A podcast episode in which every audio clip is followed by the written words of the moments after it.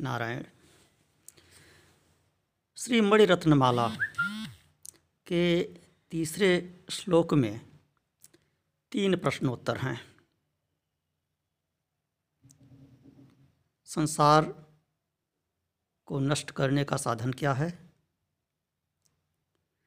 मोक्ष का हेतु क्या है? और नरक का द्वार क्या है? संसार हृत कोस्ति निजात्म बोध को मोक्ष हेतु प्रथित स एव। द्वारं किमेकं नरकस्य? नारी, का सर्गदा प्राणभृताम अहिंसा। कहते हैं, संसार को नष्ट करने वाला कौन है? उत्तर देते हैं निजात्म बोध है। अपनी आत्मा का बोध, आत्मज्ञान। ज्ञान से बोध हो जाता है। यह संसार है ही नहीं। इसे नष्ट क्या करना है? जो हो, उसे नष्ट किया जाए। तो प्रश्न तो कर दिया है, संसार को अस्ति संसार को नष्ट करने वाला कौन है? तो समझने समझाने के लिए प्रश्न कर दिया कि संसार को नष्ट करने वाला कौन है? वास्तव में संसार को नष्ट नहीं करना है। संसार है ही नहीं तो नष्ट क्या करना है? यह बात आगे चलकर बताएँगे थोड़ा लंबे समय के बाद, जब उपनिषद भाग में हम आएँगे और उसमें भी विशेष रूप से जब मांडू के उपनिषद की चर्चा करेंगे। तो फिर क्या बात है? वो यह है कि इसी बात का ज्ञान हो जाना है कि संसार है ही नहीं। तो संसार नष्ट हो गया। तो आत्मज्ञान ही संसार को नष्ट करने वाला है, यह इस श्लोक में बताते हैं। अच्छा। मोक्ष का हेतु क्या है? तो कहते हैं प्रथित स एव। स एव, वही आत्मज्ञान। मोक्ष का हेतु प्रसिद्ध है।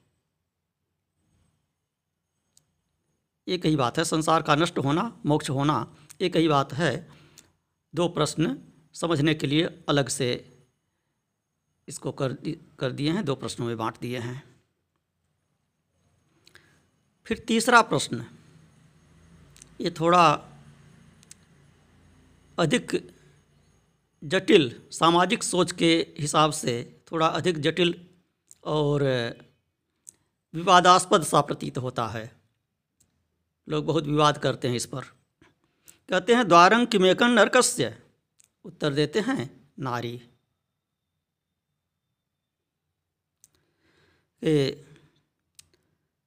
नरक का द्वार क्या है? उत्तर दिया, नारी।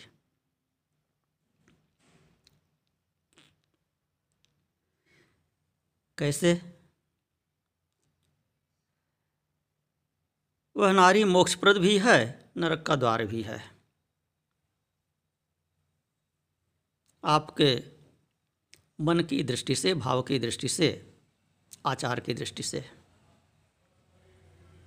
नारी से तात्पर्य यहाँ पर केवल स्त्री पुरुष के परिप्रेक्ष्य में नहीं है। नारी स्त्रीलिंग वासना के प्रतीक के रूप में है। वासना रूपी नारी का यहाँ तात्पर्य है। तो नारी से यहाँ समस्त वासनाओं से अर्थ लेना चाहिए। और जहाँ तक स्त्री पुरुष के परिप्रेक्ष्य में नारी का प्रश्न है तो वहाँ भी नारी को जब आप भोग्या समझते हैं तो वह नरक का द्वार है। और जब उसे पूज्या समझते हैं तो वह कल्याणप्रद है, स्वर्ग का द्वार है, मोक्ष का भी द्वार है। यत नार्यस्त पूजनते रमनते तत्र देवता। इस स्मृति वाक्य का उल्लंघन और इसके विरोध में कोई चीज़ तो शंकर भगवतपाद नहीं कह सकते थे। इन शंकर भगवतपाद ने भगवती की स्तुति में अनेकों रचनाएँ किया। सौंदर्य लहरी जैसा उत्कृष्ट ग्रंथ रचा। आप लोग श्री दुर्गा सप्तशती का पाठ करते होंगे। उसमें दिव्य क्षमापन अपरोध, अपराध स्तोत्र है। दिव्य अपराध क्षमापन स्तोत्र। कुपुत्रो जायते, कुछ देव कुमाता न भवती। उसकी रचना शंकर भगवत्पाद ने ही किया। भवान्यष्टकम शंकर भगवत्पाद ने लिखा। कनकधारा स्तोत्र, शंकर भगवतपाद ने लिखा लक्ष्मी जी की स्तुति में। वह श्री विद्या के महान उपासक थे, शक्ति के उपासक थे। तो वह नारी के संदर्भ में ऐसी निंदात्मक बातें कैसे लिख सकते थे? जो शंकर भगवतपाद की परंपरा के, वेदांत परंपरा के विरोधी लोग हैं, वे इसी बात को लेकर आलोचना करते हैं शंकर भगवतपाद की कि शंकराचार्य तो स्त्री विरोधी थे। ऐसे ही आक्षेप तो गोस्वामी तुलसीदास जी पर भी लगाए जाते हैं। लेकिन वे आक्षेप बातों को पूरी तरह से न समझने के कारण हैं। तो जब भोग्य दृष्टि रखते हैं नारी में तो वह नरक का द्वार है और जब मातृ दृष्टि रखते हैं, पूज्य दृष्टि रखते हैं।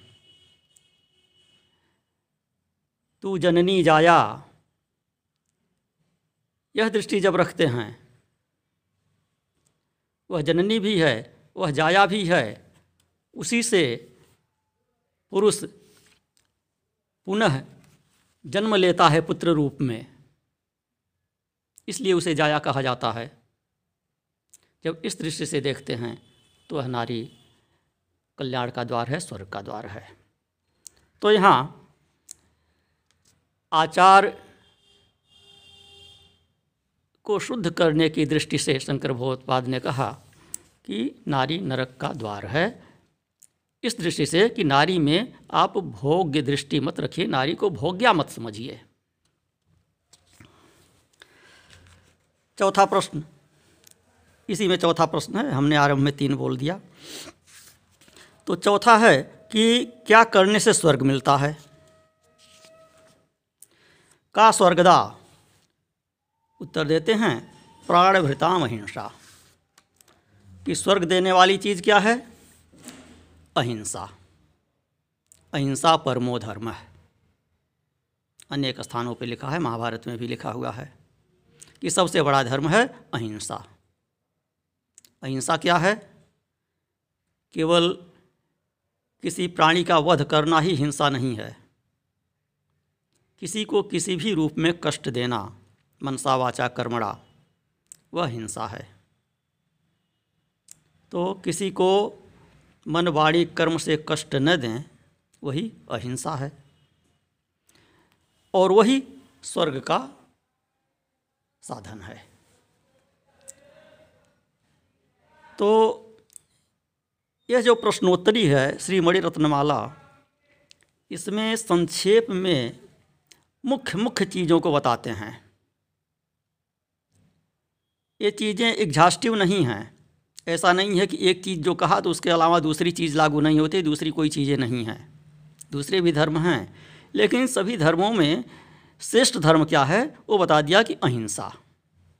तो अहिंसा ही स्वर्ग का द्वार है। और हिंसा की बहुत विस्तृत परिभाषा होगी।